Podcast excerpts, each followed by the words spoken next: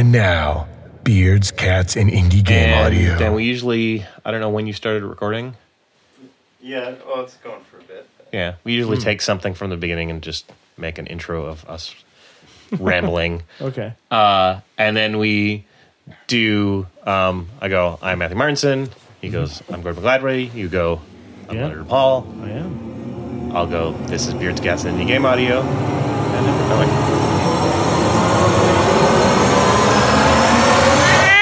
I'm Matthew Marteinsson, I'm Gordon McGladdery. I'm Leonard Paul. and this is Beards, Cats, and Indie Game Audio. Here we are. Great. Thanks for that- coming to my place, everybody. Yeah. Oh yeah. Yeah, it gets uh, Beards, Cats, and Indie Game Audio after dark. after dark. yeah, Christmas is always tricky. yeah, Yeah. but we're getting it in. It's good. Thanks Yeah. for coming out, Leonard. Ah, cheers. Well, thanks for the invite. It's awesome. It's awesome to awesome to have you here. Um, so, for those who may be listening and don't know, you are Oh yeah. Well, a little bit about myself. Yes. Uh, yeah, I've been doing game audio for a while. So I started out more so doing programming. So I started out in 1994 at Electronic Arts, and uh, I was doing more so graphics coding and stuff back then. And then after finishing that uh, sort of internship or co-op term. I decided that yeah, I'd like to continue with it, but I went back and I started doing audio stuff. And sort of since then, I've transitioned more from the coding side into content, sort of doing uh, composition, sound design, and also doing a lot of technical kind of you know implementation type stuff and uh, teaching. So that's been lots of fun over the last few years. I've been teaching at uh, you know private post secondary schools, and now I have my own school, and I teach people from around the world. And the name of the school is? It's Plug. It's it's We never plug at the beginning. Let's get it. Yeah, yeah. exactly. It's the School of Video Game Audio. I, I love it when people ask me that question. What's your school called? It's it's called the School of Video Game Audio, and they're like, "Oh, it's easy to yeah." remember. Exactly. I think I've heard of you. It's just like, okay, that's good. That's good. yeah. No, it was. It's funny because I, I spent a while thinking about that name. Yeah. Because I was just like, you know, it's like when you come up with like either a band name or a project name. Yeah. You're like, oh, I could do like you know, like I don't know, like fracture or this or you know, all these cool things. And I was just like, nah, I'm just gonna make it really like super searchable and obvious. Okay, So, just yeah. a, a noun and remove all the vowels. Yeah, that too, exactly. What is that like the scientific guy? You know, Oh, yeah, like, scientific. yeah, oh, like- I was thinking more like Silicon Valley startups, but now I Oh, feel bad because they- I love. Andy. Yeah, yeah, of Andy's course. awesome. Yeah, yeah, yeah. Uh, I really, I, I love that. Like, I've I've become friends with Andy from going to the Seattle meetups and just being as part of the you know uh, game audio community.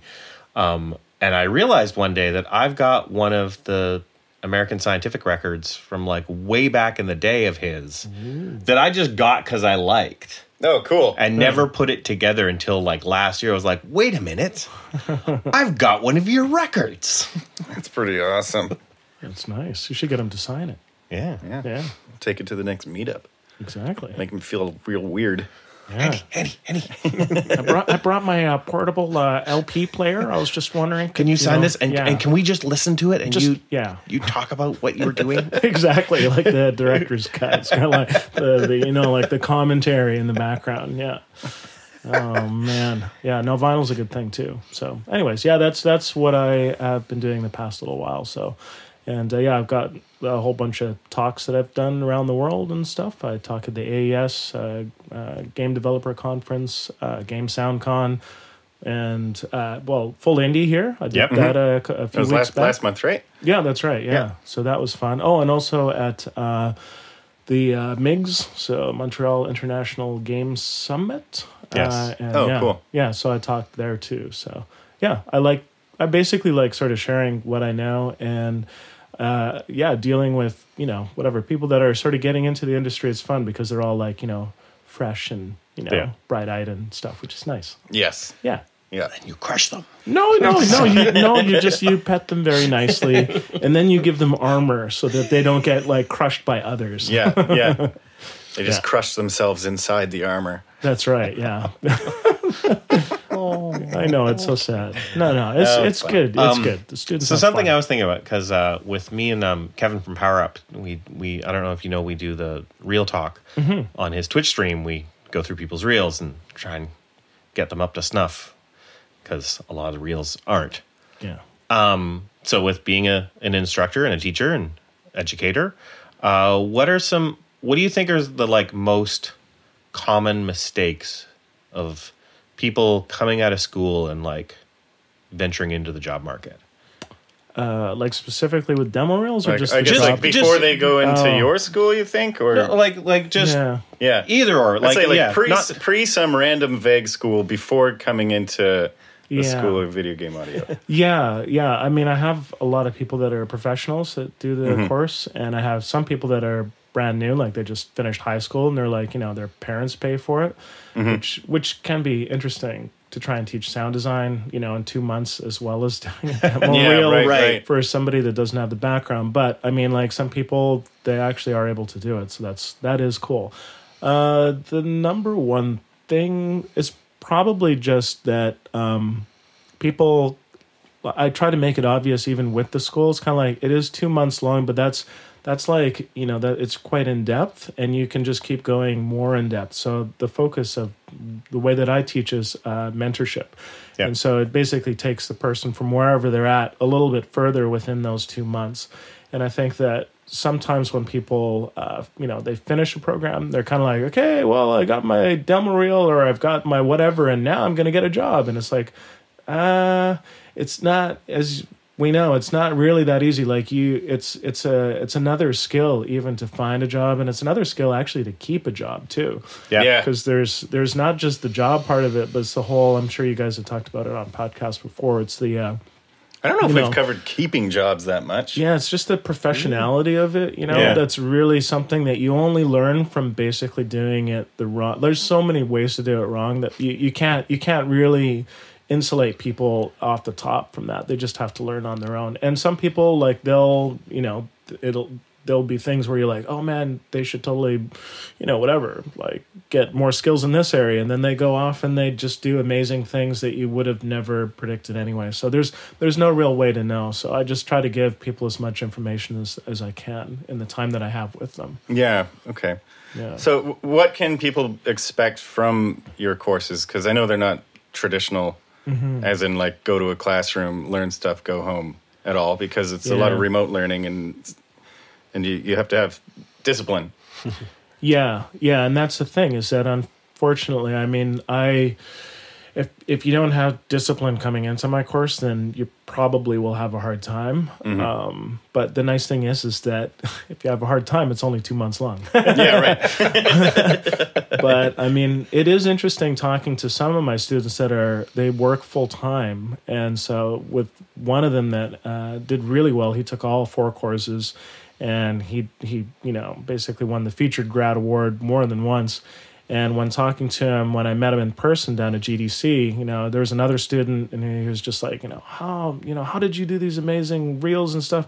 And he's like, well, actually, I woke up at five o'clock in the morning and did three hours, like before going to my real job. I did my real job, and then I came back and I worked more on the courses as well because it was just like, Yeah. you know, like it, it's kind of there's a separation between the people that are going to put that massive amount of dedicated time, and there's definitely people that can be gifted at certain things, but I don't think that they're going to like you know, uh, you know. Having that initial sort of step or two ahead is not going to, you know, give you the advantage in the long run. It really is just that dedication and just like making sure that you're continually learning stuff along the way. Yeah. So, Yeah. I've seen yeah. that a million times. Mm-hmm. I think. Yeah. That, I think that was something I was really afraid of going in. Mm-hmm. Was bec because when I started going to VFS was that Yeah. I knew I kind of had a natural inclination to it, but I also saw so many people that were so much better, mm-hmm. and I didn't want to rest on any type of laurel.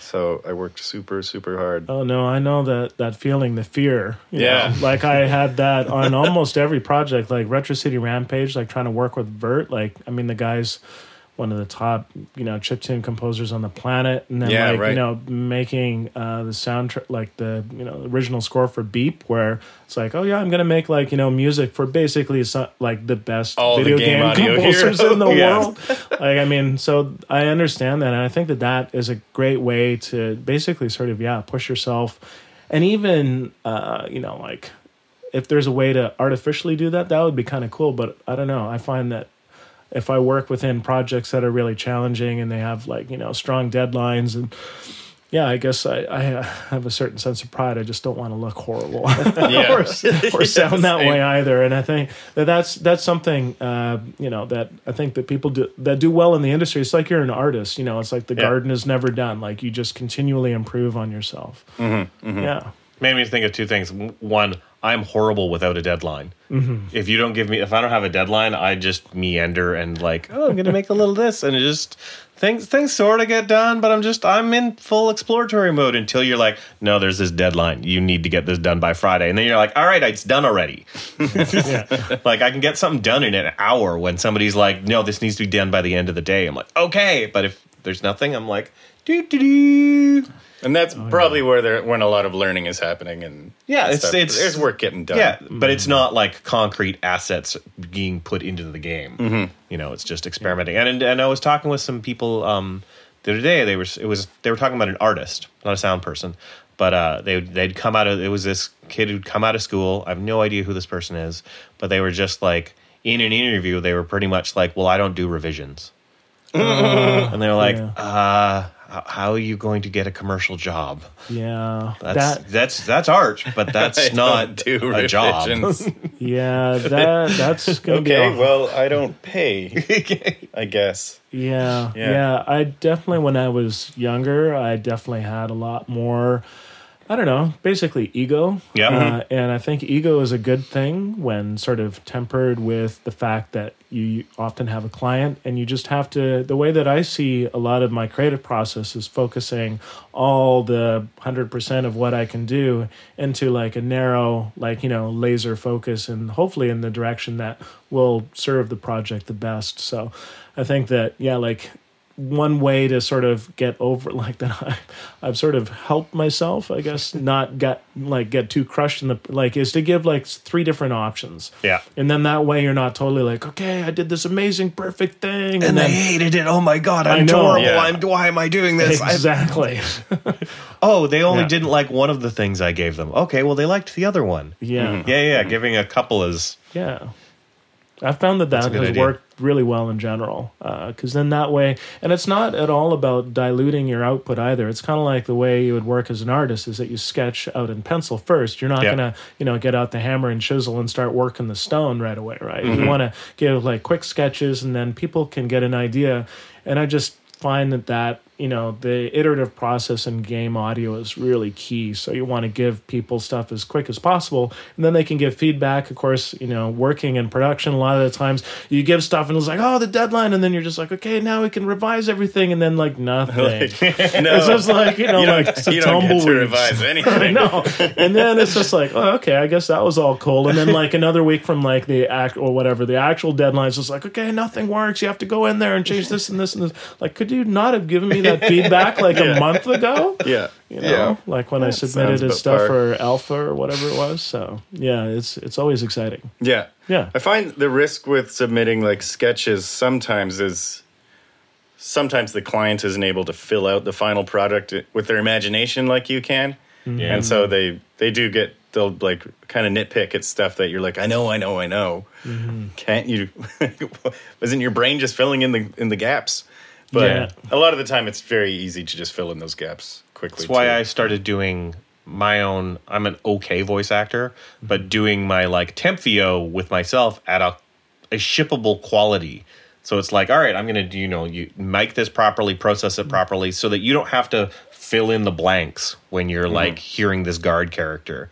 You're like, no, that's we could ship that. Yeah. So does it work? Do those lines work? Don't you don't have to think about the quality. You're just like, no, it's good enough to go. Yeah, it's like uh, producing, you know, like a temp or a mock-up where you're, you know, composing, and then you can either deliver like a general MIDI, you know, like rendering, or you can actually go in there and start tweaking, like you know, bowings and all that kind Yeah, of stuff right, with the right. sample library. But of course, that stuff takes more time. So Yeah. I find that, you got to find a line between yeah, filling it out, but not filling it out too much. yeah, But not like here's the toy piano samples. Fill it in.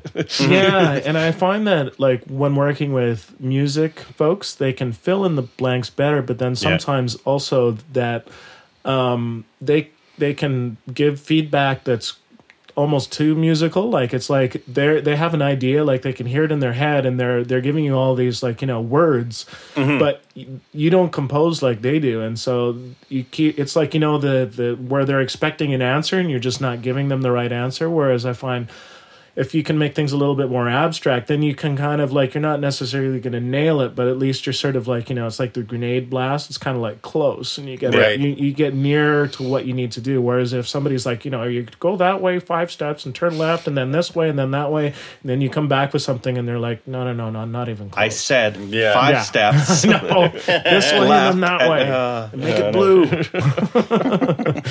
yeah. what is broad question? Mm-hmm. Is the worst feedback you've gotten from a client Ooh, on a sound effect or sound or music? Mine, uh, and we've talked about this a lot. Is mine is a, a producer once told me to make it more purple, Yeah. and I was just like lost. I had no idea. Yeah, yeah. I guess I mean I'm sort of stuck on the like that kind of producer kind of thing because you you you do deal with people. I think middle managers they're put in a hard position, so Yeah. they're they're kind of like you know they're trying to, you know whatever, appease the people above and then sort of control ish or you know like guide the people below. And uh, when working on one game, there was a producer that uh, they were basically working on Need for Speed, and they had said like, oh well, you know, why are, are we making all all these like you know engine like loops and stuff? Why don't we just go out and record like a really good car? And this was in the PlayStation Two days. Yeah, So it's just like, oh, we'll just stream that off a disc, you know, and it's just like, well, that's not really possible. So I think it's not so much feedback, you know, Yeah. but it's it's like technical feedback where somebody is just totally, you know, there's just like, there's no way that we could, you know, change the way that the streams. I mean, maybe we can now, but this was like, you know, a long time ago. yeah, Yeah, as Just far as- no real idea of the technical limitations that were being mm-hmm. involved in the situation, and Yeah, and it's it, it's a it's a gentle process to let people down correctly so Yeah. that you're not just like oh blam you know like you wait into the meeting and you're just like you're so good lord. Look oh man i can't believe you just said that. No it's just it's trying to figure out how to be gracious about that kind of feedback. Um, as far as the trickiest thing for sounds uh man it's a good question. Uh I guess the, I've been given a lot of free reign on on things. Yeah, that helps. Yeah, We had a small project come by where our feedback was we don't like any of it. Oh, And we just kind of had to leave it leave it there. It was, it was obviously not going uh, to like it wasn't to work out. We just had to be like, okay, I don't think we're I don't think we're an aesthetic match, Right. Yeah, basically. yeah, Yeah. so you stepped away from the project. Yeah. yeah, That's just had to that's uh that takes some guts. yeah, Yeah, it wasn't a big project, so. Even so, like that's that takes some guts to be like no, and especially once after you've landed the deal, basically to be like no, Mm-hmm. yeah. you know you're going to be better served by somebody else. Yeah, exactly. I don't think they were ready to work with like a professional team. Really, they just wanted things fast, and they wanted to pick them from a, a list Yeah. of pre-recorded sounds. They had they had a way of working that they were very stuck to, and they weren't ready to change it for a professional sound team. Mm-hmm. Basically, so. Hmm. Yeah, yeah. I think more so. I've gotten feedback when trying to work against like compositionally, working against a temp score, yeah, and that to me has been more problematic. Where you get things of just like, oh, it's just not working, and it's just like, yeah. I I can't work off of that. Like you need to give me some more. Like what emotion is not Yeah, yeah. working? Is it too like drawn out? Is the pace wrong? Is is like you know is the flavor kind of wrong? Like am I going with the wrong kind of feeling here, or is it like is it just the technical stuff? Like you mm-hmm. wanted to hear something that's more like a violin that's sort of a little bit like thinner versus like what I have in there? Or or are you you know when you say organic do you really mean like you want like live players? Or do you mean that you want the sound to be kind of like it sounds like somebody could play that but it's okay to use samples? Like it's Yeah. it's kind of trying to figure out a bit of a conversation to have uh, a lot of the time uh, but yeah, in general, with the sound design stuff, I've been pretty good. I've definitely, uh, I find that for my own work, that yeah, footsteps can be really hard, And so I find that I'm more so my own worst critic with that, Yep. where I'm just like, oh, the POV is just totally wrong. Like I'll just listen Right. to something and I'm just like that. No, No, no, it's just it's just like it sounds like you know, and I listen to that a lot with student projects where it sounds like you know you're basically lying on the floor. yeah, yeah, yeah. next to the foot. exactly. Well, which reminds me, there was a picture on Twitter. I don't know if you saw it. There was somebody that were like, "Oh, you know, I don't have enough money to make a Foley pit, so I'm just." They made a little rice thing, Yeah, and they had their hand, but they were just doing the toe, Uh-huh. Right. and it's just like that's not uh, a foot. I know. I'm just. I was like, you know, similar to trying to be positive and stuff. It's kind of like I. I don't know if I really want to. You know, I think that's more of a longer form to try to help, Yeah. help someone that's sort of like, oh yeah, I'm recording this thing and I'm doing. It's just like, yeah, you, you need the other part of the foot, like mm-hmm. unless you're going to really have a character that's just really like on their t- Are, toes are you all the tinkle time. toeing around? Yeah, Exactly. Mm-hmm. So yeah, those those things can be a little bit tricky. Yeah. It's funny we can't. We always always all seem to like pick out certain things for demo reels that we we see. Like mm. I'm I'm really like I key in on ambiances all the time. Like I'm mm. constantly going. There's not enough ambience. Like where's the ambience? Like there's. You know, oh, thankfully, there's there's enough ambience in this reel. It actually sounds like that space that that's happening in. Yeah, And like freak out Kevin is super panning. Like he picks out Ah, yeah. panning problems all the time. He's like, "This is all mono. Why is this all mono?" Yeah. Yes. yeah. I, I, I was clue, key into transitions. That's I've been Yep. paying a lot of attention to those lately. Mainly because I'm proud of how we dealt with them with Fossil Echo. and then I'll watch a lot of AAA games and transitions from gameplay to uh, cutscene. Yeah. It's basically cut everything, bring everything back in, at, and then they're all at different levels. Like BGs don't line up to the dialogue and everything. The mix is all out of whack because it's going from a like a baked QuickTime file to the ah. dynamic mix in the game Right. and uh, I see that in major major titles hmm. still. Mm-hmm. So so we just split all our stuff up and sent them all to the same buses. So it's still like a baked file for the QuickTime, but it's going through all the same buses, Right. and then we could still mix it in Engine. Cool. And that seemed to work. Wow. I recommend it. Yeah. oh, great. So yeah, other than running the school, you do work on a lot of your own projects. Mm-hmm. We've talked about Beep and uh, Retro City Rampage Uh, yeah. Uh, and game a while back was uh, SimCell. It was like uh, you know for high school students, and then I also did uh, NBA Jam. That was a lot of composition yeah. and remix work with that one. Um, uh, yeah, long time ago. I guess it's sort of you know because once I started doing education, I just sort of you know stopped trying to do too much work, uh, Yeah. like on projects, too much production work. So yeah, my titles have definitely sort of slowed down at this point. But I'm also working on the latest uh, Retro City Rampage, which is uh, called Shakedown Hawaii. So Yes, uh, seen it. It's great. yeah, yeah. Just uh, basically, I got a lot of work to do on that. So yeah, yeah. It's So yeah, that's the move from sort of 8 bit to 16 bit. yeah, Yeah, Brian's like What is doing that? the evolution. yeah. yeah, I know. Um, so what what kind of like changes sound wise is that bringing in for you? Like what's Yeah. what's the sort of a like aesthetical different like er, like I feel like lots of people are like 8 bit 8 bit like you know everybody kind of sort of knows that deal like what's what's the 16 bit deal? Yeah, it's it's actually pretty hard. I'm kind of struggling in a certain way right now um, because for Retro City Rampage, what we did is like it was the NES sound spec. So Yes. that's basically two pulse waves, triangle wave, noise channel, and crappy sampled sound channel. Yeah. And then for the 16 bit, I'm sort of modeling it on the Sega Genesis, which is like you've basically got FM voices, you've got some, you know, sort of the basic, you know, whatever uh, PSG voices, and then you've also got um, like fairly good sampled sound possibilities. So what I'm doing with the sound design right now is that I'm uh, actually doing sampled sounds, but then often dropping the sampling rate down to 16, 8, Yeah. or lower and getting a pretty crunchy sound. Uh, it's all 8 bit.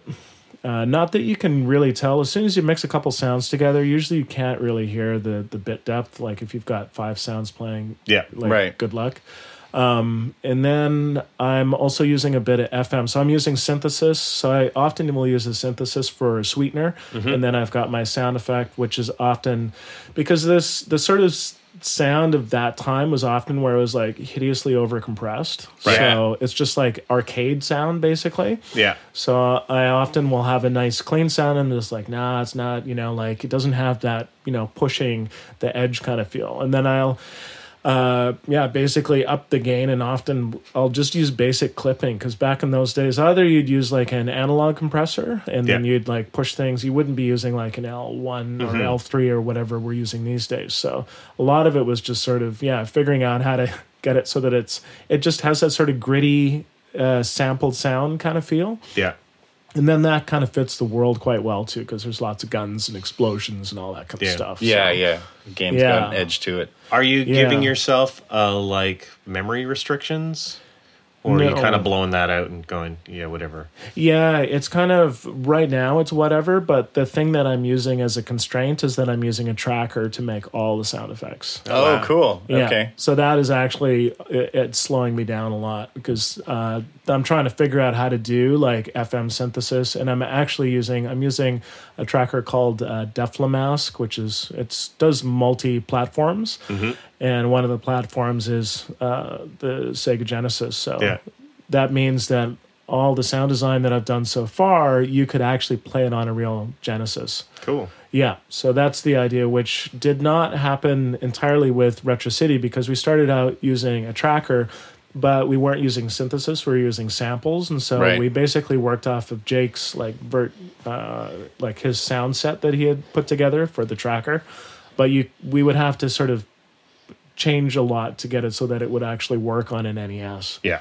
Yeah, so that's I think part of the reason why there's I think there's not really any sound for like Brian's NES version, and then there was an also a DOS version, and he just released it. and I was just like, hey, I could I could have done some sounds for that. it would have been super fun because I actually researched like how like back in those days with Yeah. the Gravis and stuff like that, how they were Ad lib. actually yeah exactly how they were um, doing sampled sound on those sound cards, which is kind of weird. They were doing like software sampling and Yeah. like it had a really gritty, pretty distorted because it was like trying like you could play that stuff out through the PC speaker. Yeah. Oh, yeah, crazy. So it- yeah, it was you would have to be, make it so that the uh, anytime you added stuff together, it would just get more fuzzy, basically. So it's Yeah. this really interesting kind kind of distortion that happens. So I yeah, cool. maybe there'll be another release. I don't know. You know, we'll Yeah. see what Need to Brian's. go build you know. myself a computer with an ad lib sound card now just to like run stuff through. I know. No, it's got, and the thing also is that because it comes out of the speaker, is that it's got a lot of nonlinear distortion on it. So Yeah. there's a difference. There's a big difference between like using a, a synthesized, you know, like oh, this is like an emulated version mm-hmm. versus the actual thing. It's kind of like the same thing as saying something on a CRT versus like a you know whatever like Yeah, a yeah, yeah. modern display. Yeah. Like there's distortions that happen in those old systems. Yeah. That- and then, then everyone knew those distortions, so they played into them. Yeah, yeah. There's a good uh, example of that, like with uh, Mario, how he evolved through the ages. And so when you look at his pixels, it looks kind of like, well, why did they do it that way? But then when you adjust for the bleed that would happen with CRTs, then Yeah. it actually he looks normal. But Right. when, Right. when you play it with the emulator, it's just like, ooh, man, look Yeah, at yeah. why Why did didn't I think this was so great? Sharp. Yeah. yeah, yeah, right, right, right. exactly? You got Yeah, because my memories of of Mario aren't sharp edged pixels at all. yeah, It's all it's all very soft. yeah. Yeah. It's really interesting. Yeah, so that's the kind of detail that I'm trying to get into, and then yeah, I want to put more FM stuff in there, but to learn how to do, I guess it's four operator FM. It's kind of like the Yamaha DX kind of level FM. To Yeah. to get that stuff sounding really good in combination with samples is actually kind of like it's taking me a bit of time to get up to speed with it. So. Right. Mm-hmm. Yeah. So how does the how does the mix work in a game that's trying to emulate an old system like this? Yeah, well, quite honestly, but that's I got to talk to Brian about that like next Yeah. week. Yeah, because right now, it, yeah, it's kind of like it's all everything's right to the metal, so Mm-hmm, it's just like, oh yeah, play this, you play ten sounds together, and there's no mixer. You just like they just They get just louder. stack and- up. Yeah, Yeah, they yeah. just stack up. So yeah, right now there's no uh, there's no HDR or anything like that. you know, Yeah, well like- now I don't, now I realize I don't even know how it worked on the original consoles and I feel ignorant. Uh, what for the mix? Yeah, for a mix. It, wor- it Oh, would have yeah. just canceled the previous sample because it couldn't handle it. Period. Yeah, yeah. If you're talking the NES, if there's two things that are trying to play on the same channel, then it would just like you know, yeah, Yeah, cut how the other it one off. Yeah, is it? Does it, ha- did it have a priority system, or was it just like first in, last out kind of? Uh, well, yeah. First, Like it's first like out. if like the next one in can cut off Yeah. what's already playing. Yeah, like yeah. just exactly, just sort of like whoop, Yeah, You're done. way. you're done. Totally. Yeah. Yeah. So there's great examples, especially with the Commodore 64, because it only had three voices. Where if you're trying to play sound effects, it would usually steal the bass line. yeah. Yeah, right. So you're just like, because you couldn't hear it, on, like you're playing it on a TV, right? A Yeah, lot of yeah, the yeah. times, it, the, you know, and so when you listen to it now, it's kind of like, oh, what? Oh, yeah, right. Okay, it's playing a sound effect. It's so funny, and then it just blots that out. Whereas, uh, Yeah. like with Retro City Rampage, we don't do any of that stuff. We sort of saw that as being similar to like, uh, like sprite flickering, where that's kind of like it's a limitation that just doesn't really have a nice sort of aesthetic outcome. Whereas Right. other things were like, oh, that's awesome. Like, you know, the fact that we hardwired our triangle wave so that you actually can't change the volume of it. Like all of the songs are like that for Yeah. Retro City. So that's why and uh, anyways, I don't want to nerd out too much, but anyways, on the original we're here for. on the original NES, there was this weird compounding that would happen with that bass channel that would actually push down the other ones depending Yeah. on how loud. So if you really knew what you were doing, you could actually like put stuff on the other cha- like you would do the mix that way. So that's actually Right. sort of answering So- your question. Yeah. So knowing that the if you use the bass channel for something, it would squash other things. You Yeah. be like, all right, I want this to squash things. So Mm-hmm.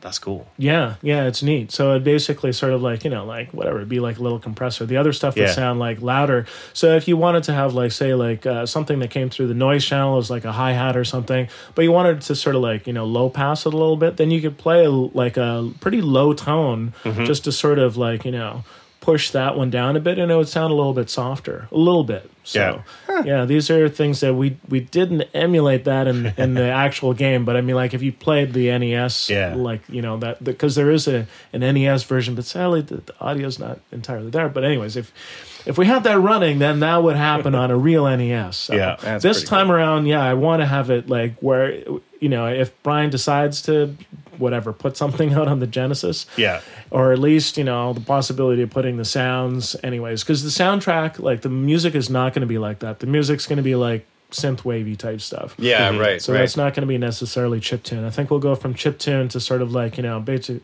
like sort of uh, retro future kind of sound Mm-hmm, for the soundtrack yeah, Matt Matt Creamer that's right is yes. the musician. yeah yeah, yeah. Met Norrin him a few Rad. times. yeah yeah He's great. Yeah, yeah. So yeah, he's uh he was doing the title track so far. So anytime you hear the trailer, that's that's his stuff. Yeah. Cool. Yeah. Cool. Um, well, I want to talk about something not Yeah. exactly directed at you this time around. Sure. Um, but I think it's worth mentioning. Yeah. Um, I got a copy of Sound Particles. I started playing with that t- today. As my, like, well, I basically spent the whole day, part of it battling it because it crashes a lot. Um, but that's a pretty cool tool. Is that a SoundMorph? No. Who no. makes that? SoundMorph just came out with their own sort of granular synth thing as well. Uh, I can't remember what it's called. Um, but they got another one, and it came out, and everyone was like, "Oh, it's like Sound Particles Light." Okay. Um, tell us about it because I don't know. I've seen Yeah. I've seen people talking about it all over the place, yeah, yeah. but I haven't looked at it. Uh, you basically you you put a bunch of sounds uh, in a bucket, and then you have it generates in various ways particles in a world that ha- are playing those sounds. So Okay. you you have different rules to be like, all right, these are going to like swirl around a listener position or fly at a listener position, or you know a bunch of different, uh, you know, a flat sphere, a like three D sphere, um, and then you generate like it generates that audio, and then you can export it into whatever program uh, you want. So um, so I was experimenting with. We've got a, a creature coming up that needs need, it has this whirlwind sand thing, so I needed Oh, a it sounds sandstorm. perfect for oh it. yeah, totally. So I was like, all right, that, that, that this sounds cool. So I got a bunch of different windy sound things and threw them in on different layers. And you, know, you put it in on, on, on a layer, and it's like, okay, that's generating particles, and you go, I'm gonna I want to generate particles for two minutes. I want to generate X number of particles a second, and then every particle that generates, I'm doing random pitch, random volume. Right. Like you can do all these sort of, mm-hmm. of things, and you can set it to be granular as well as one of your like things. So granulize the sound file for for every particle. Oh, so it's not always granulizing. No. I thought, No, oh, you could- you can might, set it. It might just play. It just plays the whole file. Yeah. Oh, really? and then it moves it around It in moves it around. free space. Yeah. Huh. Yeah. Yeah. I've done a lot of work with granulation of sound. I did that back in school, and then also those my first GDC talks were talking Yep. about granulation. And I have a pure data granulator that actually works. It's only 2D, but Mm-hmm. you can move it around. And it is kind of neat because uh, what it does is you've got your original sample, right? And then what it'll do is that it's got just eight particles. Yep. So, you know, eight grains. But then when you move it around, it's kind of neat because it's sort of like it chops it into little like bits that crossfade with each other. So it's like trying to do synchronous granulation. And so when you pan something quickly, it sort of makes a little, almost like a little blur trail behind it. Oh, cool. Yeah, Okay. it's it's kind of neat. It is really like a pretty interesting effect. Yeah. And on uh, what was I? Oh yeah, and and when I did the uh, uh, music for SimCell, I did granulation on that. And what I would do is do uh, granular crossfading. Mm-hmm. So it's like you have a set number of grains, but then you say like, oh, start out with 16 grains from this one and zero from this one, and then eventually you say, okay, you know, whatever, Oh, go down sweet. to eight and then up to Yeah. here. Yeah, And yeah. it gives a really interesting crossfade that's quite different than Almost just doing a a, volume crossfade. Yeah. yeah. Kind of thing. Yeah. Yeah. Yeah, I was Sounds doing great. stuff with with even just I had like three layers that only had one sample in each layer, but it was firing off like twenty grains a second. Like that's the one thing with part, sound particle, you can fire off thousands of grains. Like it's kind of like huge. I was I was oh render this. You're using eight hundred percent of your CPU. It's like oh, oh god. I'll need a render farm for this. yeah so you can you can make a lot even just like i dialed it back and even just doing like five grains a, five particles a second you, from one sample that's randomizing itself was not sounding like oh i've just stacked a bunch of Right. you know the same sound up like mm. and it sort of it renders it and then you can, you can be like yeah i don't really like that and you can just hit a button and redo all those particles. Mm-hmm. And it like re-randomizes all the different elements and like how about this? Mm-hmm. So um, i think it's going to be really neat for me for generating ambient stuff mm-hmm. for background ambience beds where i can just throw a bunch of bits in and then get this like long bed of random junk really quickly Yeah, I think one cool thing, similar to like it, you know, whatever, some favorite effects chain, is that you could you create a nice, you know, basically preset in that, and then you just feed it different samples. yeah You know, Yeah, yeah. Once you get it all sort of set up with like, all right, these grain, you know, I want Mm-hmm. this, I want this amount of of granularity and randomness and all that stuff. Yeah, it's real easy to just, be like, yeah, the new sample samples that have the New the, sample. the tonal quality you want. Yeah. Oh yeah, no, Yeah. I I love doing that. I also use granulation on the Beep soundtrack too, and so mm-hmm. there was a lot of stuff that was because it's granularized, it's random, and so every time it comes back, it's going to play slightly differently. So for Yeah. me, I love that, and I wish that it was easier to put into games. I, I've been. You know, mentally thinking, I was just like, okay, now that like you know, with the heavy compiler, I can like compile pure data patches, and I know how to do granulation. Then I could just do a granular plugin, like you know, for Wwise Uh huh. But you know someone else can steal that idea. That's fine. But you know but i just really what i think is that i think that like uh, you know plug-in manufacturers similar to the ones that are already licensed by um, you know Audiokinetic or by firelight there should just they should like it's not that hard to make plugins like where there's like Soundtoys or whatever. Like i don't i guess there's just not as much cash as we would like to think or something uh, with the licensing but it seems interesting that like say like why isn't native instruments getting into like you know game audio Yeah, I know? think that, I think it's it's not so much that there's not the money there that there is uh, not the awareness that there might be the money there. yeah Like I don't. I think there's probably a lot of plug-in manufacturers who don't even aren't really aware of yeah the possibilities Yeah. the whole the of- industry of, that. game I think audio. Yeah. 'cause- I mean, I don't. I have no idea who's advocating.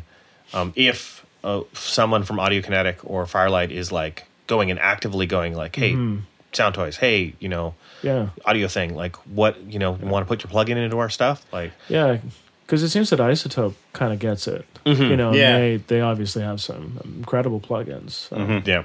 Yeah, yeah. I just find it interesting because there's you know there's tools like Reaktor that are that'd be really nice to have. You know? yeah, it's already pretty code based. Yeah, exactly. Because I'm just thinking about like it's neat to create like you know a flattened granular thing, and obviously with this particular one, it takes up a lot of time. So Yeah. probably you wouldn't be able to put that necessarily. No, like I, exactly I in had set game. up some stuff today, and I'm like, render ten Yeah. minutes. Oh, okay. Yeah. Well, I'm just gonna That's probably pull, not happening in real time. pull, in I'm gonna game pull up a book and wait for this. Our our frame rate has dropped to point zero zero zero one. but listen to that sound. Exactly. So In real. Oh no! Wait a minute. In a, ten Yeah, minutes. in In, ten, minutes. Wait till you hear Wait it. for It's totally going to be Wait worth for it. So I've got this thing. It's going to be great. It's these crowd sounds. It's, it's amazing how many people are in the crowds. But we're going to need some hold music to play while it's generating that. Yeah, that's oh man, there there are games that do that, right? Like you know, back when consoles were a little bit slower, you Yeah. had to have like the spinner, Yeah. right? And even when like playing, I'm, I have a PlayStation Four these days, but I find that they don't, you know, like usually it's just a stream that they stream in. It's just Mm-hmm. like, oh, here's like some more of the whatever you know licensed music, Mm-hmm. but uh, I thought that you know that's an area where you could do some interesting sort of generative stuff where you just load in something really small and it's just like you know Just kind Yeah. of flowers out. Yeah. yeah, exactly. Some sort of thing that's slightly different every time it loads. But yeah. I liked um I did it's super simple simple version of this basically mm-hmm. um on the Mark of the Ninja front end. I wanted background ambient music, but I didn't want it to just a loop. yeah, So I made an Fmod patch. I think it's like four different layers, and each layer is a different random bucket. And it just like each one loops its randomness, mm-hmm. but they're all different, like Yeah. loop sort of points and and randomizing. But it's got a shing like aquaphone thing mm-hmm. At the start, so you think you're hearing the same song, yeah. and then it then it goes off into beats Psych. yeah, Yeah. different thing. But Yeah. but there's a like a, a memorable part that you're like, oh right, I'm in the front end song, cool. Yeah, Yeah. yeah, Well, yeah. As as far as that the granulation sound there, uh, it might be something where you do the same thing with Yeah. that sound. Like you render out, like you're saying, four different layers, and then those layers could be, you know, cut down to the sort of sweet bits, and Mm-hmm. then those could be like, you know.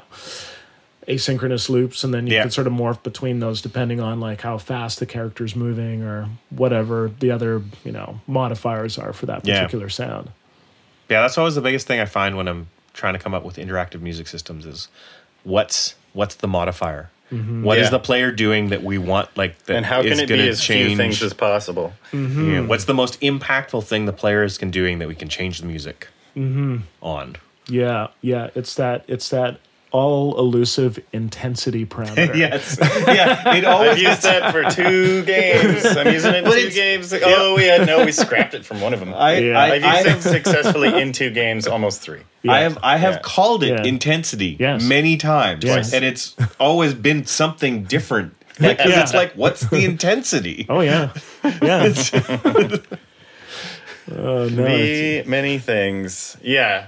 No, it's not intensity, really, ever, is it? For Viking No. Squad, I think it was intensity because we just based it off the number of enemies that were on screen at any given time and what their like danger rating was. Mm-hmm. But that you know didn't take into account what the player health levels were and stuff That would because be there cool. were factors that are too dynamic. Yeah, Because mm. in Viking Squad, player health isn't at zero for a long time. Yeah. you know it can go up and down really, really quickly. we'll just change the music that fast. It doesn't Gonna, sound it's good. gonna- totally gonna sound fine. Not sound good. exactly That was the hardest thing is like starting out and wanting everything to be super dynamic and then realizing it was awful Yeah, and having to scale it way back and being like, okay, things can't be like nerd-tastic dynamic. They have to be very, very restrained yeah if we still want the songs to sound like songs.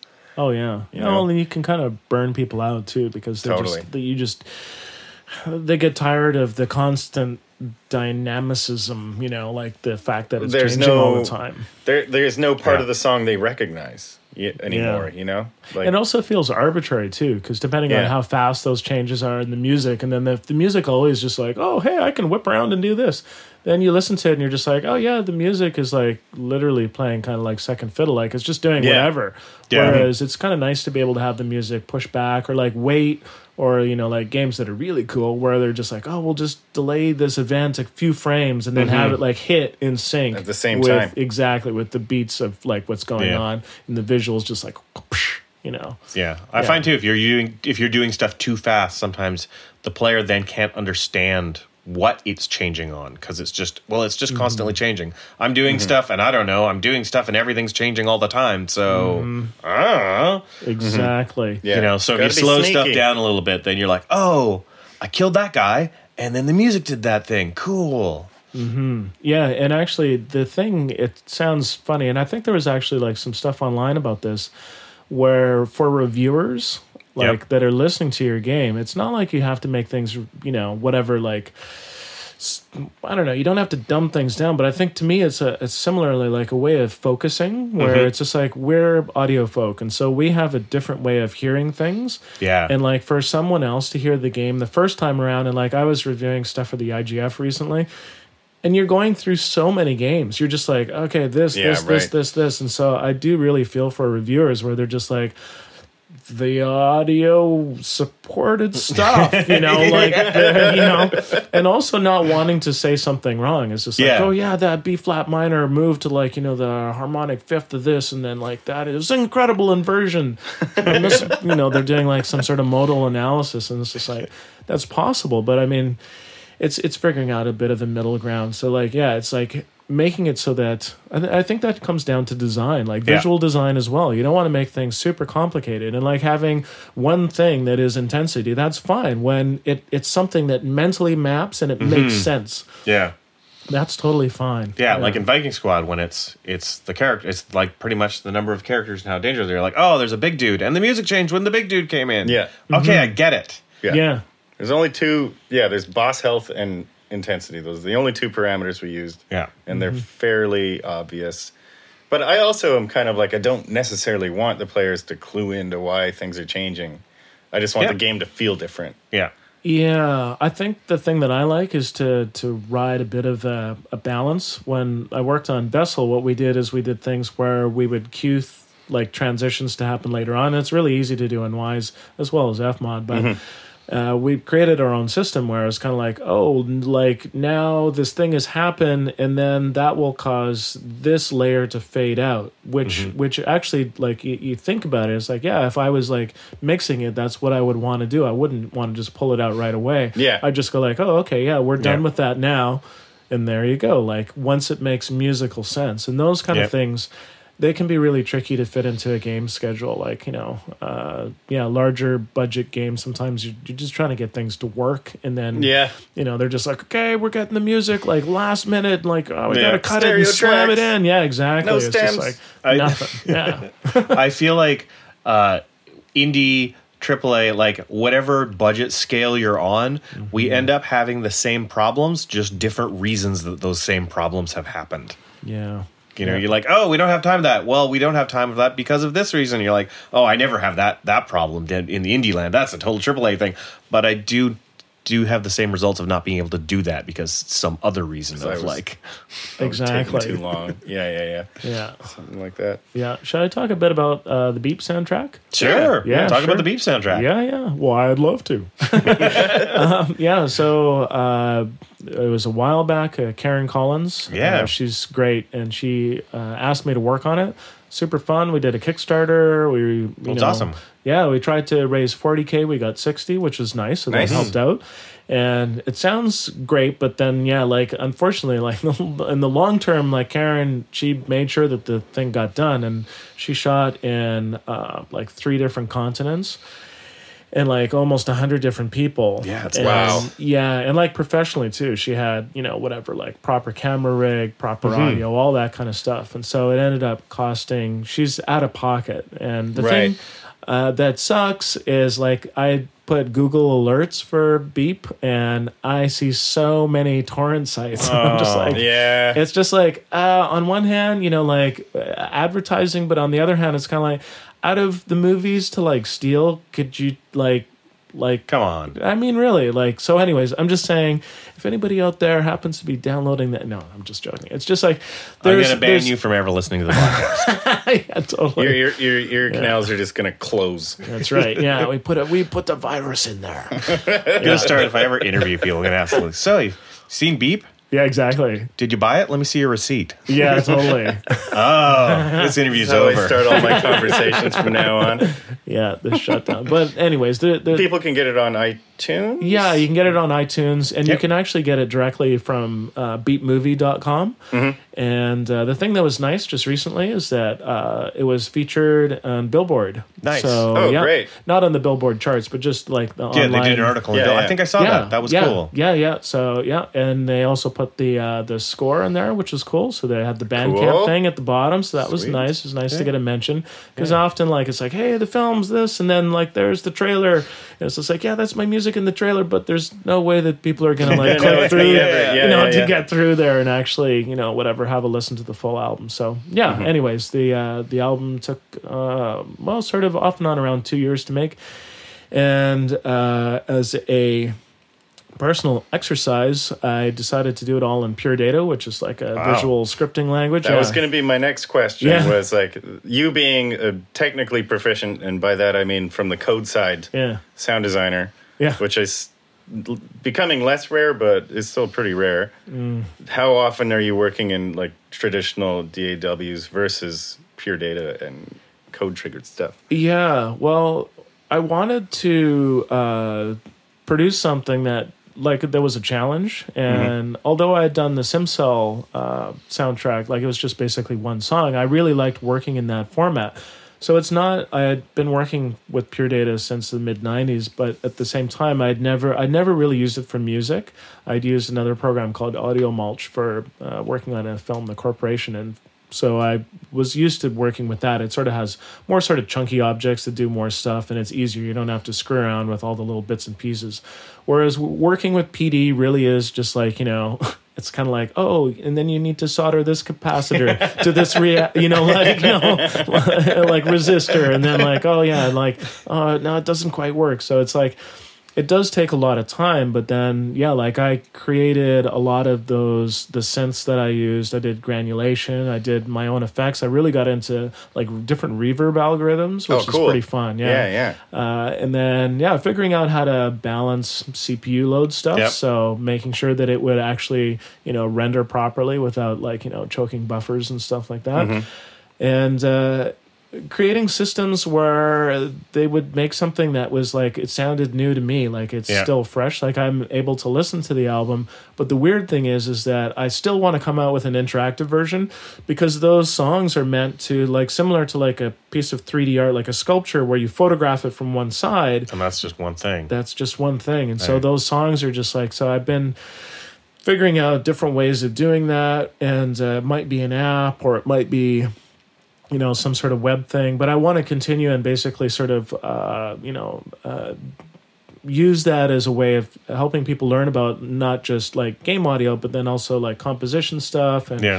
and uh, just sort of take those patches apart so that people can see how you know how one might be doing generative music sort of uh, stuff because there's there's so many different ways to do it and I really wanted to approach that album from a where I wanted to make it more about the feeling of it like Yeah. the sort of you know overall texture rather than going like you know like I did this thing and like you know it it's it you can produce really nasty angular stuff basically Yeah. using pure data and technical things whereas I wanted to bend it the other way around and like I actually you know I I, I wanted it to sort of evoke a nostalgia of when I was a kid and stuff like that. So it sort of round off a lot of those edges and sort of actually like with uh, Eurorack stuff, it Yeah. sort of give that feel of like the modular synthesis feel back of the 70s and, and 80s, uh, sort of when, you know, I was when uh, the sort of the soundtracks that the early game composers were inspired by and also the music that was the electronic music that was sort of around at the time. So, anyways, yeah, it was a good challenge, and uh, Cool. yeah, I hope that uh, I'll basically just continue with the project because it's uh, it's been a, it's been lots of fun to work on. Yeah, that's a nice thing about having patches. I bet as Mm-hmm. well. So, are, and are, are these patches where you can just you just hit go and it plays a song from start to finish? Yeah, So Yeah. you're controlling the whole song structure within there too. Yeah, That's super neat. Yeah, it was, and it was actually really difficult because, um, the, the- of course, deadlines. so, like the film, you know, like it was, it was quite interesting because you know Karen's just like, okay, you know, we need to get the soundtrack done. Da, da, da, da. I'm like, okay, yeah, that sounds great. And then it was actually about this time of year, I guess, maybe a year ago now, and then. Uh, yeah, I guess so. Because like last year, was that right? Was the man? I'm yeah. Last year was the no. This year was the the debut. Yeah, right. Anyways, Yeah, yeah, yeah. 2016 it came I got, it, all- I got it all figured out. All right, I know which year it is. so, but she was just okay. We got to get this thing done. I was like, okay, great. You know, it's November. I'm like, oh yeah, no problem. And then I think almost at the start of December, she's just like, oh yeah, so we're gonna do basically do the mix in February. And I'm like, oh, okay. She's like, yeah, you have to have everything done by like at the latest, basically like the end of January. And so I just like I I lost you know time like I was just doing you know crunching like you know, 16 hour days. I loved it because I was working with music and I was really in the groove. So when I finished that, those pieces were performed. So I, I, you know, I had all my little faders and stuff, and I mm-hmm. would, you know, play around with that and perform those pieces. And then I would like take a long chunk and then edit it down to something that would work in the film. Right. But then, uh, so the mix was done, you know, whatever. And then after that, for the soundtrack, I spent the extra time, and then I, I actually figured out little mechanisms or even just uh, ways to sequence things like I would play them. Right. So say like really obvious things like you know it's like one two three fill you know and then Yeah, the yeah. next thing, and so like and figuring out how to do those sort of mixing moves. So then I basically programmed all of the songs, like did another layer on top of that, and made another layer so that they would mix themselves. That's pretty neat. It is neat, and they do some really weird things sometimes. And I, I, I left a couple of them on the on the album because it's just like sometimes you know, like the song starts and then it just fades everything out and like solos one thing, and you're like, uh, but I didn't, I didn't even like what are you know like what are you breaking down when you haven't built it up yet? Yeah, Yeah, right, but right. I, I left some of those sort of like you know the crusty bits in there because it's kind of like a bit of a different like it's not like I'm really working with AI, but it has that feeling of another intelligence. Like there's simply moves that I wouldn't do. yeah. So it's neat to kind of give over, you know, that process to like, you know, that kind of a system. And I also uh, made a, a, a controller as well, talking about intensity, where, you know, I basically uh, used the leap motion to control the mix as well. Oh, cool. So I can perform it live. oh, awesome. Yeah. So I did that in December and yeah, it went well. And so I hope to do that again sometime this, well, whatever, in the next few months, probably. Yeah. Sweet. Yeah. We got questions, I think. Yeah. Any questions? We've Is got that the time we're at right now? We've got so many Yeah, answers. sure. It's it's it's a bad month for questions. I gotta say. well, all right. So Jay gave us a troll question. Woo! thanks, Jay. Jay Fernandez. Just yeah. stepping up the quality here. Yeah, this is uh who would win in a fight? You without a beard versus only Gord's beard. I, I got I cut my beard off for uh Previous to you getting a beard trim, I'd say your beard. yeah. Now I can take it. Okay. I can take your beard now. Okay. I got my beard cut because GDC is several months away. Mm. And uh, I don't need my brand for a while. right. I have a few friends that have this problem. Uh, uh, Xander asked, I kind of bowed out of this on Twitter, but I'll see what you guys think. Okay. sure. Xander would love to know how they made games like Warcraft 2 sound effects. Do you have any stories about how classic game sounds were made? Most of those were you worked on some classic games. Uh, yeah, I guess ages ago. I mean, Yeah. like, yeah, sort of the need for speed stuff Yeah. was pretty interesting. Those were in the early days of where you know uh, they actually started using like silent dinos and stuff. yeah. and that wasn't even really done a lot before then. Um, but yeah, definitely like um as far as making sounds, golly, uh, oof. Well, I remember back ages ago at EA. This would have been like yeah, around ninety five or so. Yeah. Uh, there was a guy, uh, Mike Sakirka, I think his name was, and he was working on. Uh, I can't remember which game. It was like it was this is EA Burnaby, and uh, so they had this tool called Orca, and this was like a precursor to a whole bunch of other things. Yeah. It basically allowed you to create sort of almost like a downloadable sound bank, you know, DLS kind of bank, you know, MIDI plus this. And so they actually created a lot of sound effects that way where they would composite uh, sound, you know, like samples, but then with MIDI. So they would do these little, so the, the sound effects were actually little triggered MIDI sequences, which, Oh, which okay. happens a lot in mobile, right? Yeah, yeah, Yeah, It's yeah. kind of Yeah. like a lot of that early early console stuff is sort of coming back around Shrunk to what you can do phones, into, yeah. into mobile now. Yeah. I I feel like a lot of that early like when PC games move first moved to CD-ROM. And they mm-hmm. like all of a sudden, oh, you can stream samples and you can have more. Like, I feel like w- a lot of us hold those games sound wise like as classics in our head, but there was a lot of sound drops on those, and like that was like they didn't. Yeah. they were still just figuring out what to do with the power they now had, Yeah. And I think and it was like, oh move, wait, we really need to hire a sound person now because, you know, oh, yeah. so I feel like the early move to PC game because I think Warcraft was mostly just library stuff, wasn't I it? think- It's I- just a lot of sound I ideas. think there's a lot of sound ideas in. Yeah. and the the old Yeah. old Blizzard Yeah. games. Like the move to PC, basically once you didn't have to synthesize everything, and you could use your l- real recordings. Mm-hmm. Often there weren't, you know, there wasn't a sound team still. Oh yeah, and that Yeah. was still in the days of like the pre before there was sort of the idea of copyright, even with music. Yeah, stuff. yeah, right. No, seriously, like that. Like really, Paul's Boutique was kind of like a bit of a watershed where they actually Yeah. paid to clear s- most of the stuff, like that Ah. was obvious. But before that, it was like the total wild west. So you like sound effects. Actually, talking to uh, my boss at, at VFS, I was I taught there for five years, and so he's done sound design just like uh, for like Robin Hood, I think Zoolander, and uh, Terms of Endearment, all, all sorts of films, and he was saying that yeah, like. Uh, he wouldn't say which collections, but he's just like, there's a lot of my sounds that are just out there. you Yeah. know? and he's just like, yeah, the, it, it's uh, it's really hard to sort of you know whatever claim those back at this point once they're out of the bag. Yeah. So I think a lot of the time with those early, you know, those games, I know that I have um, uh, the I think it's called not zero G. What is it called? Oh, Ecstatic.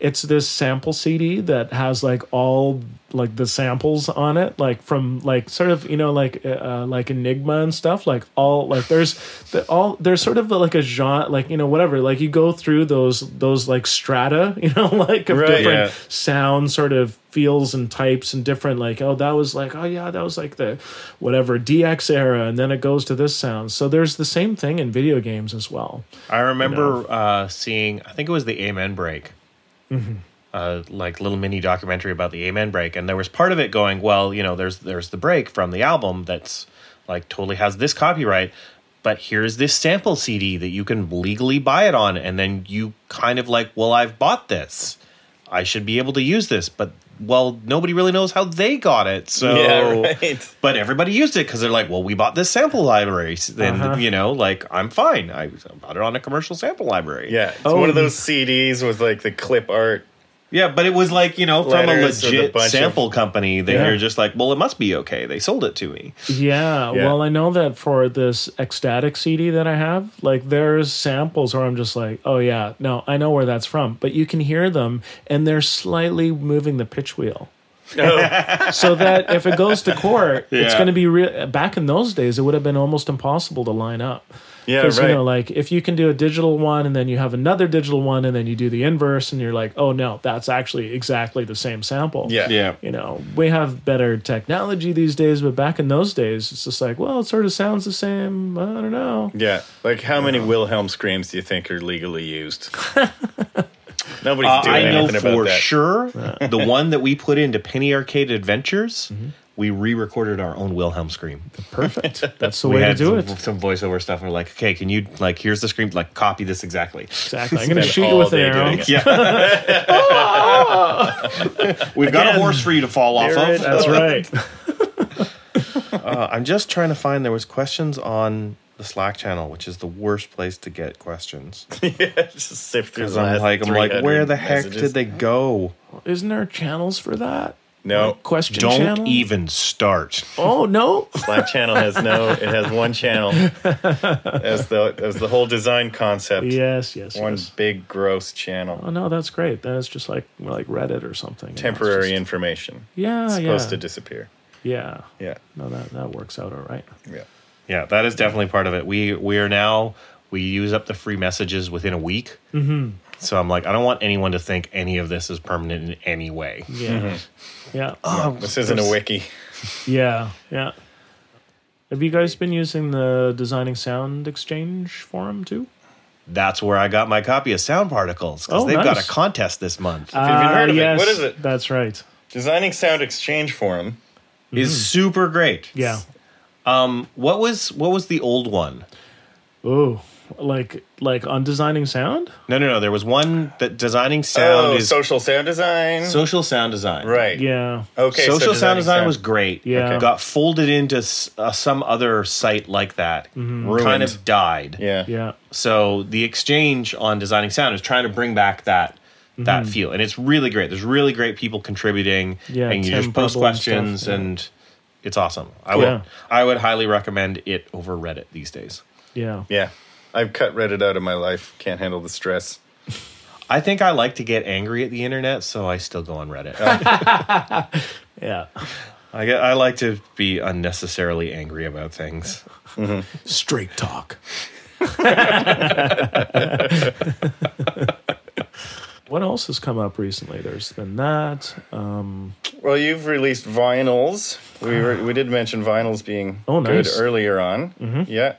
cool. So the 12 inch. I don't know which ones did you release. Oh, for me? Yeah. Well, I only have the Retro City Rampage album out, Right. and that that one sold out within the first two months. And that was a few years back. But yes, the Beep soundtrack, Mm-hmm. I would like to get it out on vinyl, and I have been talking to a local Canadian press. There's actually a press in Calgary Oh, okay. uh, called uh, what are they called? Uh, something rather. Uh, ah, anyways, yeah, the CB Canada Boy Vinyl, I think. okay. And so I've been talking to them because I want to get different colors and blah blah Nice. blah blah blah. So yeah, and I finally got payment from a company that I had worked for over half a year ago. So now I got the money for that, and I can actually like you know put the down payment on that on that vinyl. But I also want to I want to I'm talk. Uh, there's a few distributors that I want to talk to too because I'm finding that.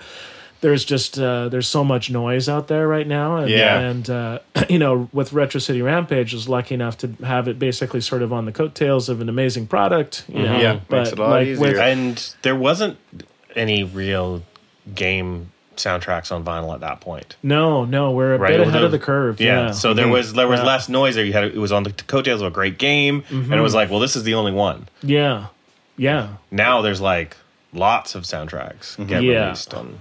Yeah. and so yeah, with uh, yeah, like with. Um, the promotion of the movie, it's kind of like it's tailing off. So it's Yeah. it's there's Yeah, only right, right. you know, and I've got uh, you know whatever I've got the school stuff to do, and then I've got you know other things too. So it's kind of hard. I would just prefer someone else to help out with the Yeah. distribution for that. So yeah, We just promotion. did we just did our first one, but it took Oh, us like yeah. six months to finally get it like from first contact to actually having the thing printed and Yeah. sold. Mm-hmm. But it sold out, right? Yeah, it sold out in two days. Yeah. Rogue Rogue Legacy Yeah. on vinyl sold out. nice, So, Yeah, small run though, three hundred copies. Yeah, very nice. very limited. Whatever. perfect. Selling out is the important part. That is Oh, yeah. very good. Not Yes. being stuck with boxes of records in your house. Yeah. Yeah, Well, yeah, I'm looking forward So- to have. Oh man, the CDs from my band in university. I've still We got like CDs 400 too. of them. I've still for got so tapes long. from. Oh yeah, God. way Um, too many. I know. All right. Oh, we did mini CDs once. Oh no. Just had a log of mini CDs. I actually don't even know if I ever wound up like printing those. I just had them. Yeah. It's useless. Okay. Jack Jack Menhorn had two questions. Oh. Uh, what what question do you wish someone would have asked by now?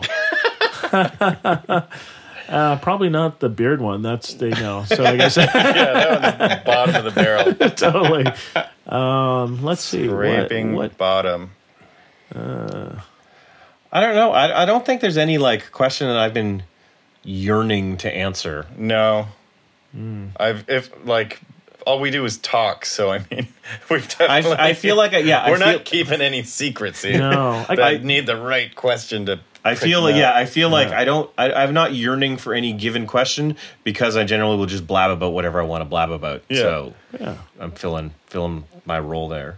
Yeah, I think one thing because you know GDC is a bit around the corner, and Yep. so as far as uh, lead up to that, I mean, yeah, I don't know. You guys going to do that thing? Or Yep. Oh yeah, we'll be there, Cool, and I'm cool. uh, I'm I'm starting Carousel Con this year. awesome, nice. uh, it'll be free micro talks during lunch hour out Yeah. by the carousel. yeah, I'm ready. I'll So be there. It'll be good. It's Yeah. gonna be Great. good. I spent more Are you time this there. year? Yeah, I had Sweet. spent more time at the carousel than I did Yeah. like at talks, and I had a I didn't have a full pass, but I had a Yeah. pass, and I didn't go to any talks at all. It's just part of it is this, you know, whatever us here, northern climate, getting down there, March, Hanging out in the sun. I know around like you know a bunch of fun people you haven't seen in ages. Like really, Yeah. what are you gonna do? You're gonna go Mm-hmm. sit inside in a stuffy talk that you could just like you know whatever check out on YouTube or on the vault later on. Yeah. You know, so. Uh, okay. Second question from Jack. If Hmm. you could do music and or sound design for one past console, what would you, what would it be? console. console. I have. I've only owned two consoles in my life. But what would you want to do sound? What console would you want to do sound for? Oh, uh, just to be weird. Let's Yeah. say the Panasonic 3DO. Oh gosh, that's an Road I- rash. Yeah. What I'm, I'm just gonna. I'm just because I'm just throwing. Basically, feel like we're just like slapping down. Like I want to do a Neo Geo Pocket color game. Uh-huh. Neo Geo. Oh man. Yeah, console.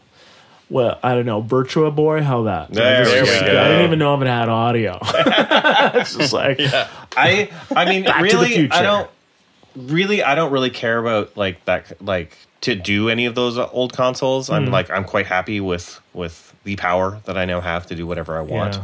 Um, Yeah. Those restrictions. What I would like to do sometime and I would kind of have to get some gear to do it is to do some strictly tape machine sound design like go back to like what the Hmm. BBC radiophonic workshop had for tools and see if I could make right. not a whole game, but just like, can I make some sounds with like just some tone drainers and some tape machines and like, yeah. So you're like number one in line for doing a Williams mix of your own. That's got like it's this piece that has like thousands of edits in it. It Yeah. apparently took John Cage like you know oh, whatever. yeah, they, had, they had yeah, a I've team of people that. Assembling yeah. it. yeah, So yeah, yeah. Like I, I hear, I like, I'm a huge fan of Delia Derbyshire Yeah. and the original Doctor Who theme, and I'm just like, man, she did that with with just some tape machines.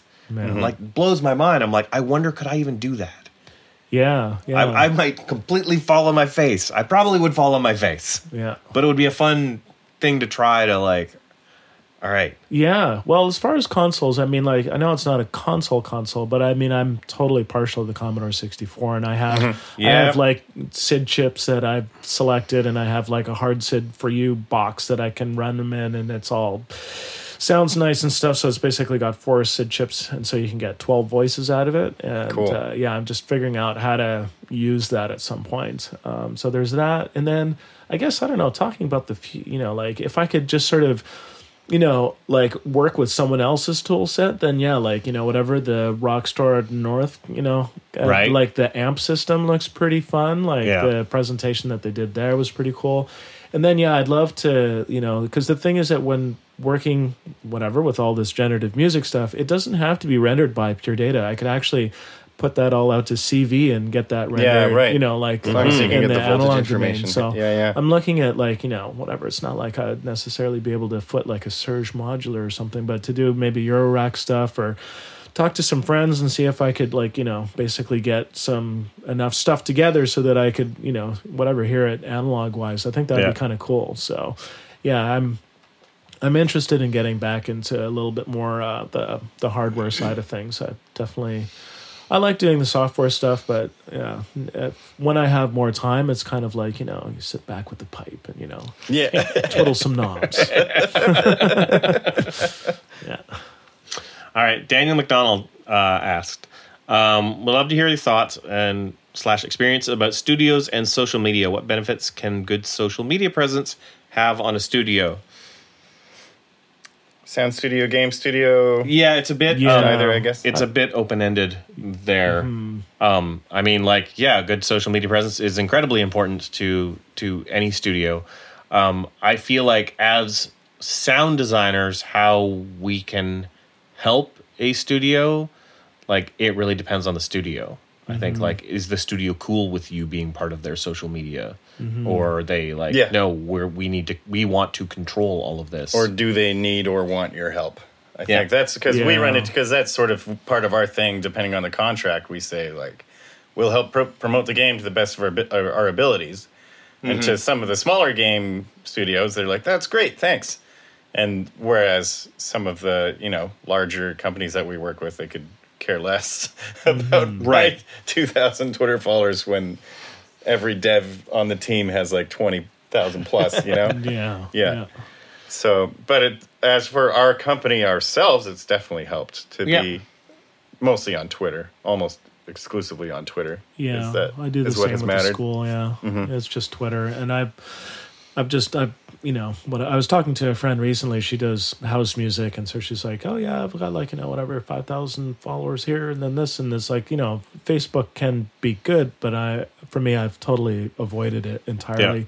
Just you know, like we are talking about Reddit and stuff, like where it's just the noise. Like there's good Yeah. stuff there, but the amount of noise, and even like, uh, quite honestly, like I'm finding the game audio hashtag channel now on Getting Twitter. pretty noisy too. It's, Yeah. it's kind of like I hope that we can kind of like pull it back a little bit. It's just like, look, you know, like, uh, you know, whatever, like no sample collections, you know, like no Unity stores. You know what I mean? It would be nice to just like if you want to do that, push that to another. What, I, but who I've, knows? I've seen some. I've seen people that have been really great at attempting to police hashtag Yeah. game audio, like just pointing it out to people who are sort I've of abu- too, abusing yeah. it, which is great because I, I I feel I don't know if any of these people probably those people would never be listening to us, but Mm-hmm. um, if you're advertising, you're like I'm a sound designer. Here hashtag game audio. The people that are monitoring that hashtag are not the people that are looking to hire composers. yeah. no. That's that's what I feel like. That's a that's a hashtag used by people who are doing the work, not looking for the proceeds of the work. Yeah, yeah, it's it's basically it's the wrong side of things. Yeah. you know, your uh, producer consumer kind of thing is a little You want to you want you want to go flood game dev. It's, yeah. it's the hashtag go go flood game dev. exactly. Go over there. yeah. Go over there. yeah, they'll love you over there. They'll love yeah. you. yeah. But yeah, I mean, like I use Hootsuite to broadcast across Twitter. Mm-hmm. I use Google Plus. Oddly enough, the reason Yeah. why I do that is not so much that anybody's on there, but I believe for SEO reasons that because it's visible to Google, then it pushes it's you good. up. Whereas with Facebook, it's behind okay. a wall, right? Yeah, yeah, yeah. Right. And then I also do LinkedIn. Those are the three Yep. channels that I put out stuff for the school on. So. Right, right, Yeah. right. I am I am honestly um, about to completely cull my LinkedIn account. Yeah. I have a I have a different view, I guess, of what I think LinkedIn should be versus mm-hmm. what a lot of other people think it should be. Mm-hmm. And I'm just like, I'm connected to all these people. I'm like, I don't know you. Yeah. Like, Yeah, oh, there I've was met a- you I remember once. there I'm just like, huge man, I'm just gonna just Oh, like yeah. dump everybody. Of people Yeah. just wanting. I think it was as soon as they started listing, you know, how many people you were connected to. Yeah. Mm-hmm. Or or once they were just like 500 plus. yeah. Yeah. Like Uh-huh. they they have an infinite amount. I feel like people like wanted to get above that 500 Yeah. or something. Yeah, I find that what I did for mine because I'm not at 500 and mm-hmm. I have been teaching for a while, and so I, you know, students want to add me Yeah. and stuff, which is kind of okay, but also it's kind of a little bit tricky too because then you can get into a scenario where they they're kind of like trying to jump the fence and they're kind of Yeah. like, oh hey, and now like all the people that are connections are connections, and I'm kind of like, for me, that's not really how it works. Yeah. Yeah. So in my little disclaimer, I don't know if it actually shows because I still keep getting a crap ton of like requests from like programmer at this company or like you know marketing director of this thing and Yeah, I'll I've get, gotten like, some. I'm like, why are you connecting with me? No, I know it makes like Like no, interior designers and yeah, stuff. yeah, totally. Yeah. it's bizarre. So what I, I do uh, that hopefully shows is that it's just like, look, if I have not eaten a meal with you, I Okay. will not add you. Yeah. Right. And people still request me but i'm hoping that that at least sort of shuts down you know it's just like look we You, need you to just meet have and, been you eating know. out a lot more than you thought. Apparently, in my sleep. Yeah. And sometimes involving In international San Diego, travel. exactly. exactly. yeah, In Hungary. yeah, totally. Yeah. Yeah. So uh, yes, I I am of the same mind of LinkedIn is that it's uh, it it there's yeah a lot of noise on there, and I f- also find that. I just don't honestly know how the channel kind of like how the feeds work. So I find me that I get a lot of Yeah. really unrelated stuff. And then like the sponsored content is often so out there that Mm-hmm. people are just like just flaming it. And you're just Yeah. wondering, why are you advertising your pipeline on LinkedIn? Like, you know what I mean? Like, come on. Seriously, I see those ads all the time. Yeah. And you're just like, really? And you're opening comments? Yeah. How is that help? Like, I don't know. Somebody's paying for that. Like, Yeah. you know. Anyways, so yeah, I think there's good ways for studios to, you know, Mm-hmm. whatever, to put the word out there. And uh, quite honestly, with Retro City Rampage, like Brian is incredible. Like his Mm-hmm. Yeah. dad was amazing at marketing, and Brian. That's one of the things that Brian, like, he's good. He's amazing at programming, but like, man, at marketing, Yeah. guy's incredible, Mm-hmm. incredible. So I mean, like, yeah, to be able to be part of that, I also learned a lot uh, from him as well. So yeah, I think that uh, studios, you know, it makes sense for them to be in that sort of social domain to try Yeah. and uh, Yeah. help market their game. And yeah, hopefully, if nothing else, then you know whatever. You talk to the social media person and you say like, "Here's my Twitter handle," and hopefully they'll add you, and then they can Yeah. retweet you. You know, and then they Yeah. can decide what they want to broadcast of your stuff. You know, like we weren't we I, I feel like we run the social media at Klei pretty organically so Mm-hmm.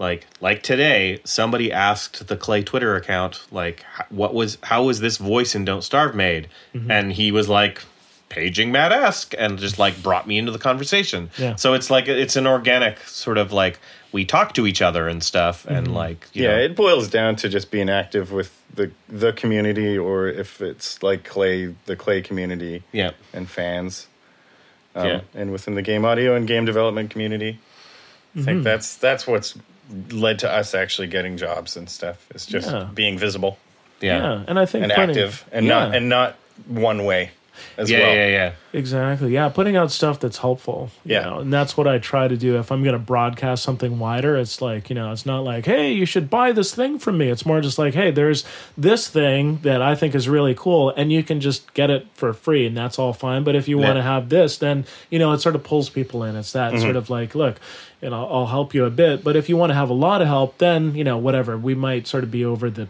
you know, paywall fence, basically. Yeah. It's kind of mm-hmm. like, um, and then yeah, with helping people out, it's it's it is nice to give you know feedback. I try to actually do that when people are like they put the game audio, they're like, "What about this?" and there's nobody that's responded within an hour or two. Yeah. Then I I will often try to say something. So, yeah yeah, because it just it seems sort of a little lonely. You know, so it's like, I really need help. help, anyone? yeah. Yeah, I've noticed that even just even like it's a bit of a closed community, but the game audio Slack team, they're like somebody will pop in and ask her a question, and then there's some other conversation still going on. I'm like, oh, I should okay, I'm going to answer that person. Right, I, right, right. I feel bad that they've just been It's usually skipped me. over. Mm-hmm. Yeah. Yeah. I'm listening to you. Yeah. I don't have an answer, but I'm listening to you. Oh yeah, yeah. No, and that's the important thing, and I think that that's one of the nice things that you know comes up on whatever channel it is, is that people are just happy to be part of the community, and they go like, yeah, it's it's a nice thing because we're all, you know. We're all doing stuff. We're all making things. We're all sort of approaching it from different angles. But like, it's like for somebody to like advertise their place in San Francisco, like you know, online where I'm just like, wow, that's impressive. Where they're just like, hey, if you work in game audio, come to my house. Like, world. you know, I was just like, okay, that's uh, wow. Okay, that that's pretty cool to have that kind of trust basically Yeah. for the community is really It speaks to a lot to the community we have in Mm-hmm. game audio that somebody can have yeah and feel comfortable with that. Exactly. And it wasn't always this way. The community, you know, in the last 10 years has definitely taken a turn for much the better because it was a lot more, I feel a lot more, uh, you know, LA kind of like, you know, it was a lot, it was a lot more, you know, sharper elbows kind of Yeah, thing yeah, where yeah. people were Right. trying to keep you out of, you know, working on those whatever Mm-hmm. big games and stuff. Whereas now, the people that work on the big games, it's like, you, you know, whatever. Yeah, you'll see them at the carousel. Yeah, yeah. I mean, Mm-hmm. I felt since I've gotten into game audio that it's it's changed a lot in that it used to be very like hold everything close to your chest, don't let anybody know how you did anything because that's your mm-hmm. trade secrets. And now it's like you know, like, hey, how did you do this? Well, here, let me give you all my sessions and barf all my content on you. There you go. Do you need to be explaining? Walk it's it already through shipped. it. Like, Yeah. Yeah. here's everything. You're Oh, like, yeah. wow, that's that's cool. Yeah. Yeah. You know, it's it's it's become a much more open and sharing community, which I think is awesome. Yeah, it has. It really has. Yeah, yeah, and that's the thing is that being at GDC the last year, I mean, we had uh, the one that I went to was on Monday. It was like a uh, the wine whatever bar Yeah. party, and that thing was so loud and like, but there were so many people to talk to. Like you know, burn my voice out. Like Rob burnt totally. He had to take a day off. Yeah. you know, because you're just you know whatever. Like it's there's so many people to talk to, and like Yeah. you you literally like you expend so much effort you can't talk anymore. I I destroy my voice every year at GDC. By Uh-huh. by Friday, I'm just like Yeah. yeah. Yeah, and it's just that. It's just like, Yeah. well, I don't want. I my voice hurts right now, but I want to talk to that person. Oh yeah. Oh, I just ran into this person. Yeah. Yeah, yeah, and then we've got the uh, the amazing, lovely whiplash of the morning coffee sessions. I haven't I haven't made it to one. yeah, I'm I made it to half of them last year. Yeah. yeah. Oh, that's good. Yeah. Yeah. I was like four blocks away, and I only made one. Yeah. and I didn't make it to the table. You know, like if you get Oh, yeah, there, yeah. and I've stopped- to enough. the t- I've it's- stopped yeah. being able to make it to the table. I'm always Yeah. late. I Yeah. do, I'll make it, but I'm late, and I Yeah. never make it to the table anymore. Yeah, yeah, But I'm loud enough that I will like push my way in and Yeah. interject from the back. yeah. No, it's gonna be fun times. All right, All right. So if I think that's pretty good. Yeah. We're good. people want to take a course, Yeah. School of Game Oh, Audio. yeah. Plug. Yeah. How do they do yeah, it? Yeah, totally. If you want to learn more from me, I teach uh, basically how to make your own demo reel using Wwise, uh, Fmod Studio, Pure Data, and Unity. So the Unity one has a little bit more scripting. The Pure Data one, visual scripting. So I teach all the way from like you don't need to have any background in Pure Data at all. And then the other two are more learning the middleware sort of side of things. So it's a it's a little bit more yeah, just getting you know, whatever the implementation details down. So you know how to do adapted music, uh, you know, dynamic sound design, and then any questions that you have, you can ask me, and it's sort of this back and forth sort of uh, forum that I use with the students. And yeah, you go to uh, school.videogameaudio.com or SOVGA dot com. So school of videogameaudio.com. Great. So yeah, yeah, Cool. All right. Well, thanks for coming, Leonard. Woo! Thanks for being here. yeah. Thanks for the invite. It's been awesome. Uh, you got anything to announce or anything? I, I don't nothing. have any plugs. I don't think. Nothing. Not Okay. that I didn't get out last time. All right, there we are. Yeah, cool. That's December. That's 2016. Thanks for being our final guest of the year, Yeah. Right. That's right. okay. and we're done. Yeah. Sweet. Cool. Thanks.